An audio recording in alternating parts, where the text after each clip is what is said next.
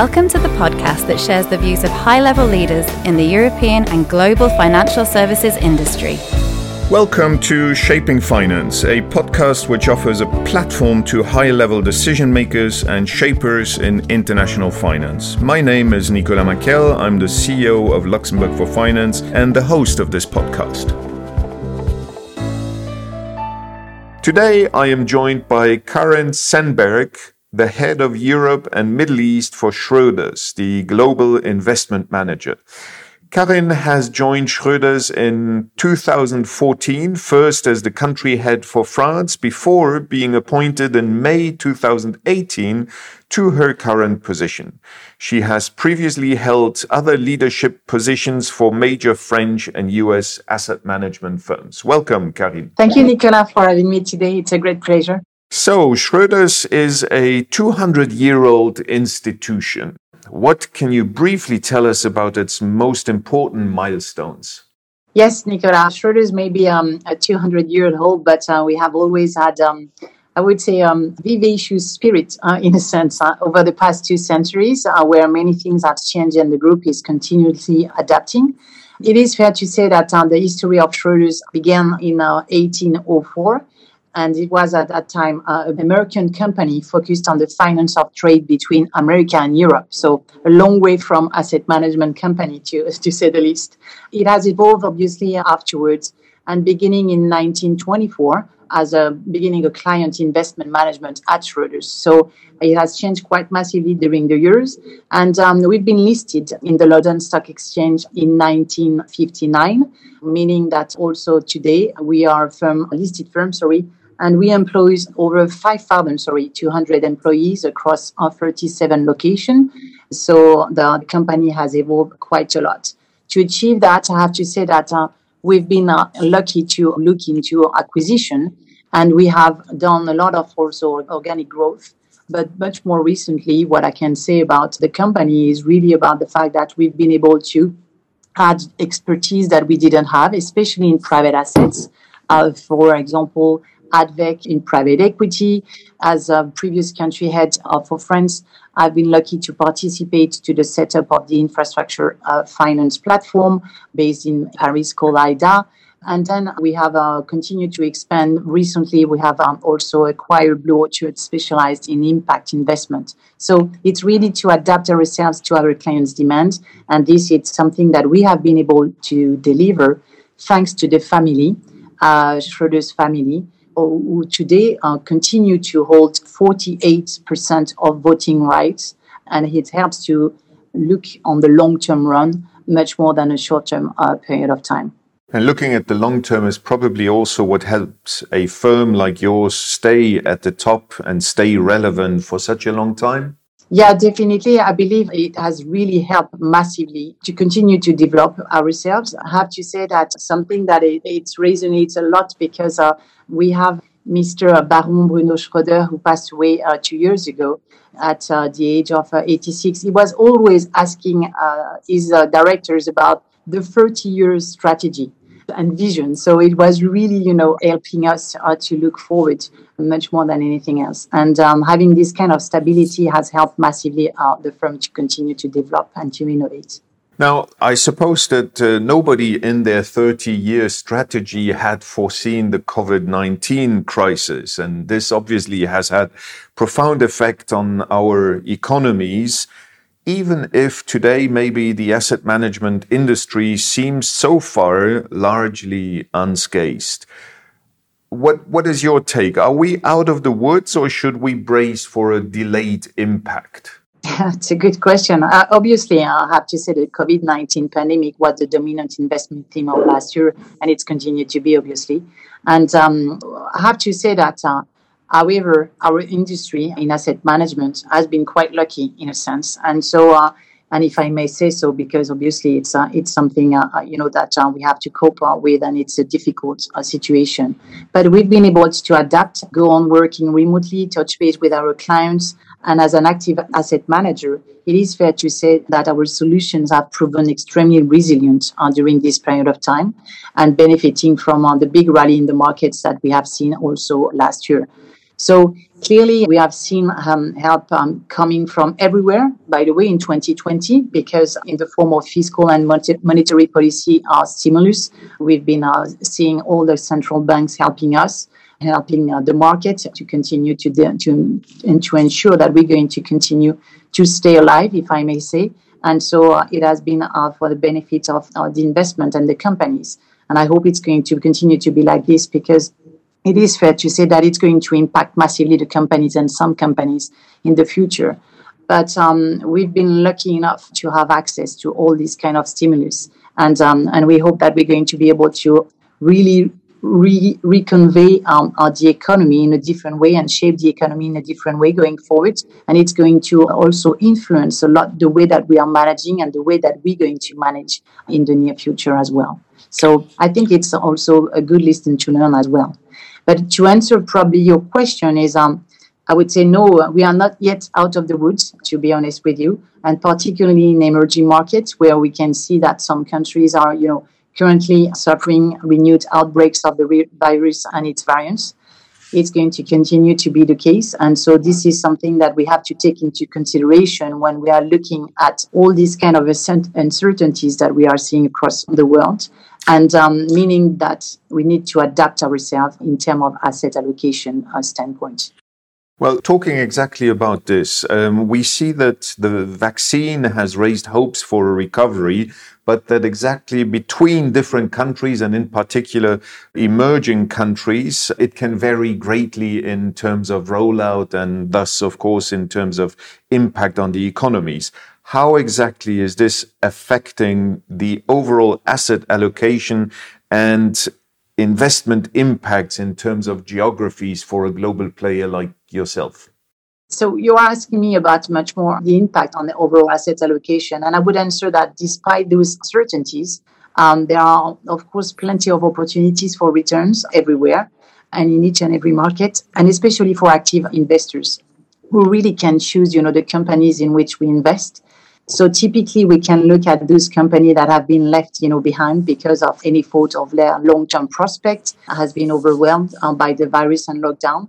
So this is something as well. And from a sustainability uh, perspective, this kind of crisis is going to change massively as well the way and when and how the company are going to behave in the future. And this is something that we are taking into consideration.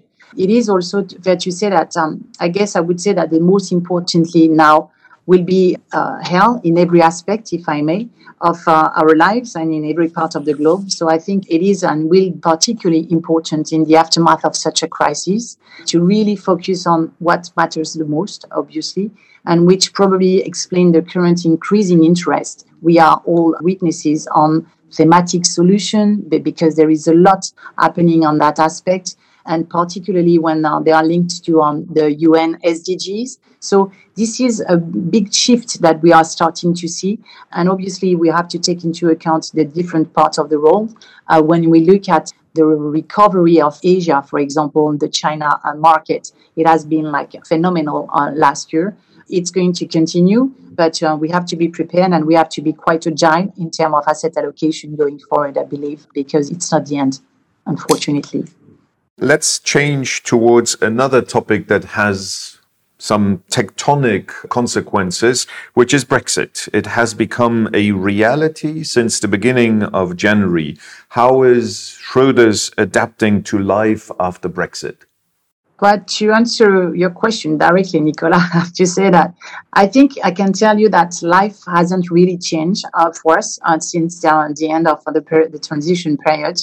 And as a group uh, with um, a very uh, quite extensive London based, I would say, management capabilities, we have effectively been ready uh, for no deal Brexit for months. So this was largely anticipated, um, I have to say. And our diversified business model and significant and long-standing presence uh, in the um, EU 27 means that we are very well placed to continue to service our clients and to grow our business.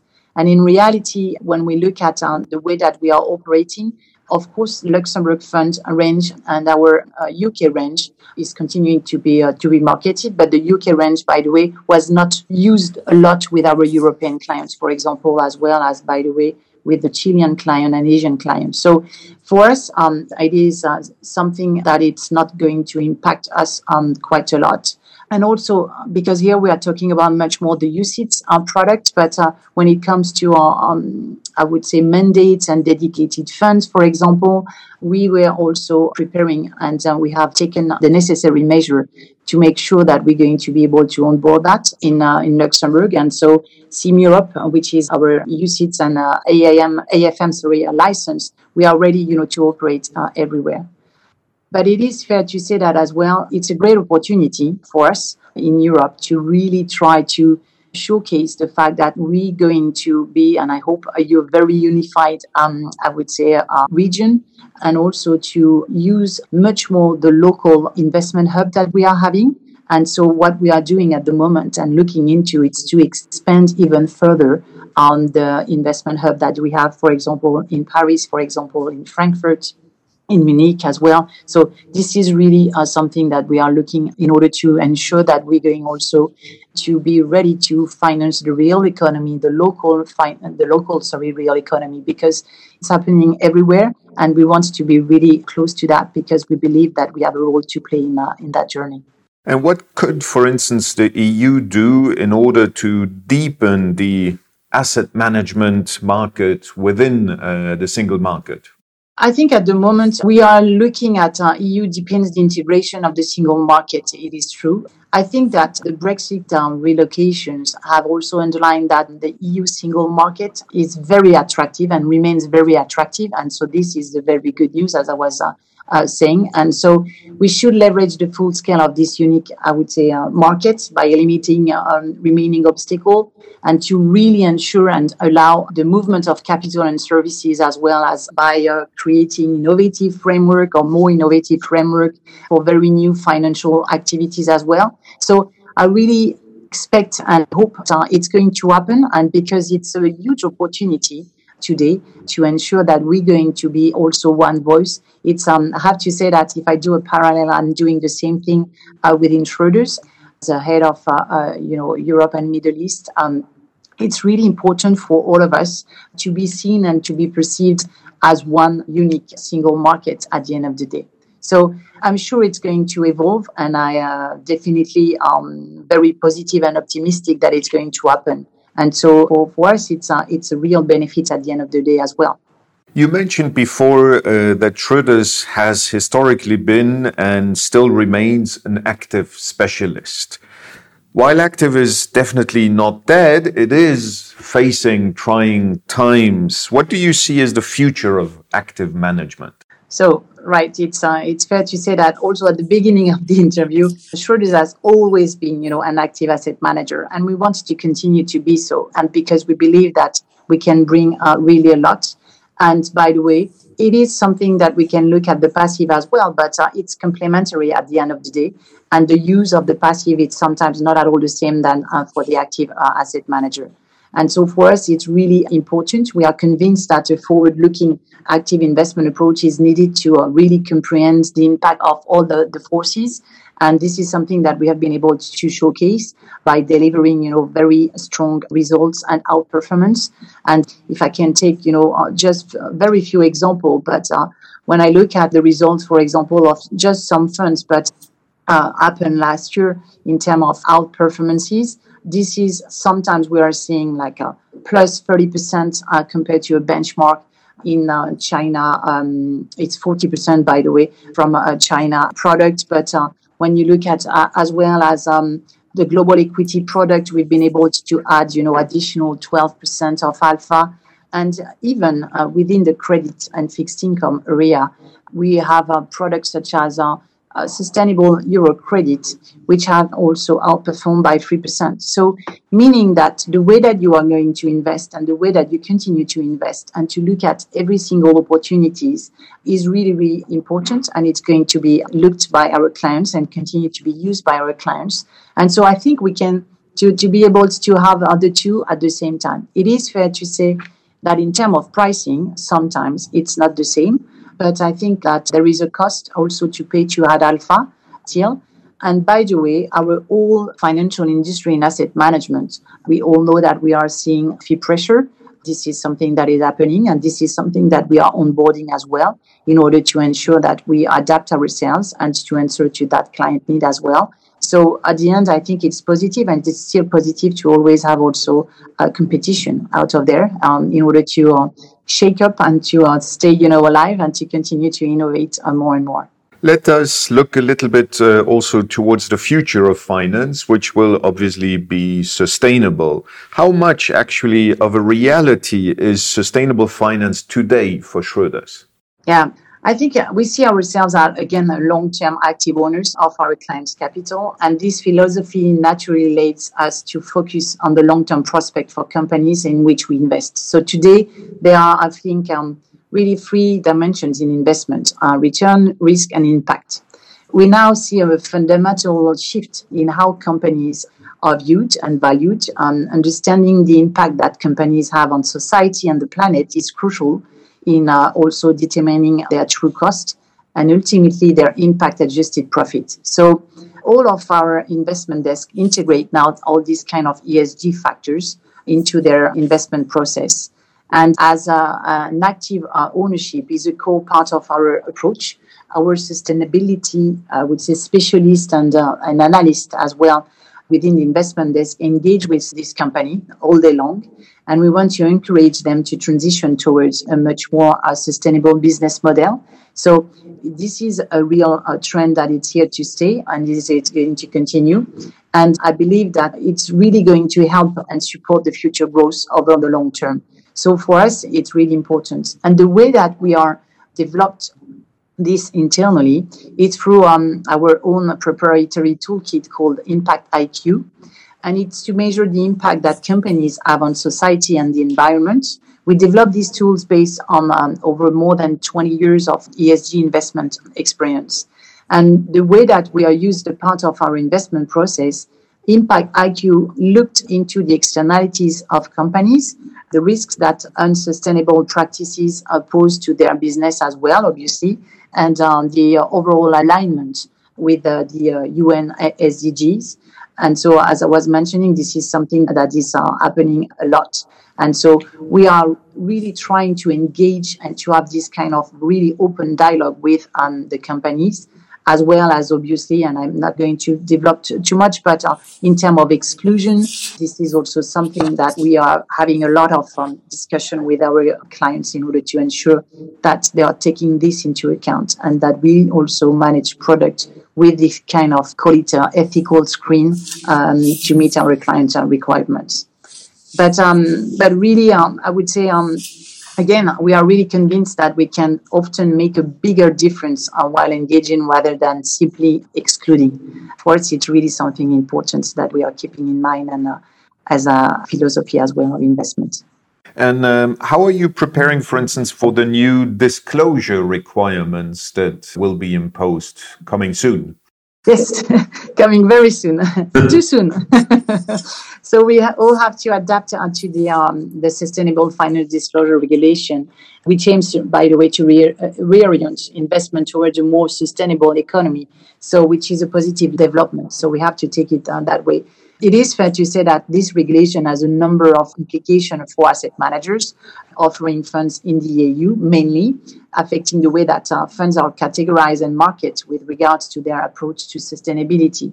This is something that we still have a little bit of uncertainty in terms of uh, and around the technical details per se. So um, it's uh, we are adapting ourselves, and uh, we know that uh, March 10th is going to be key of all of us and we have taken a conservative approach for our first wave of product uh, categorization.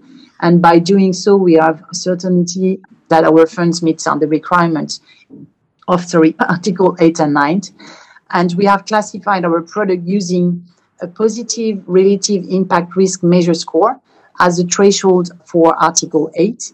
And these funds constitute our sustainable range to start with, while our impact goals range aligns to SDGs will be Article 9. So this is the way that we are approaching that, and um, it's going to evolve. We are also looking into and almost ready for the second wave as well. So, meaning that the entire funds range is uh, looking into uh, a lot of scrutiny in order to make sure that we're going to make it happen. And uh, thanks to um, uh, you know our proprietary tool that I was mentioning, um, called SustainEx, it helps us massively to make this happen and to be very active around that. So this for us, it's um, it's key, but um, it is fair to say that it was a little bit challenging in terms of uh, uh, you know the implementation, if I may.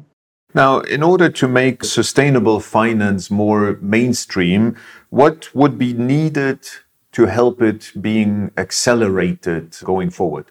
I think we were talking about regulation, but I think regulations, of course, is going to favor that. So this is something that we have already discussed. But um, above uh, all um, initiative, I would say goodwill as well, because this is it's important.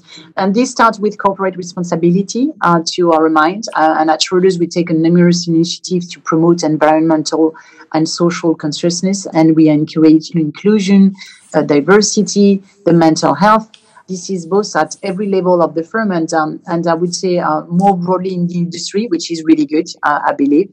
And to be concrete and to as an example, what I can say is last December.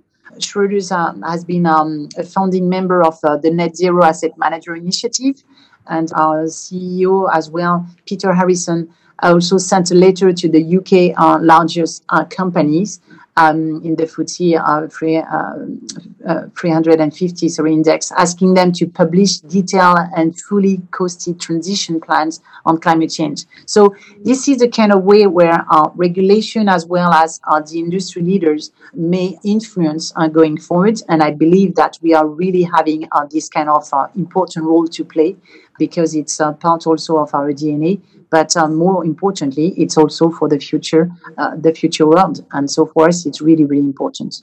And as we come to the end of this podcast, let me ask the final traditional question, which is very simple. If you have read any book recently that you would like to recommend to our audience.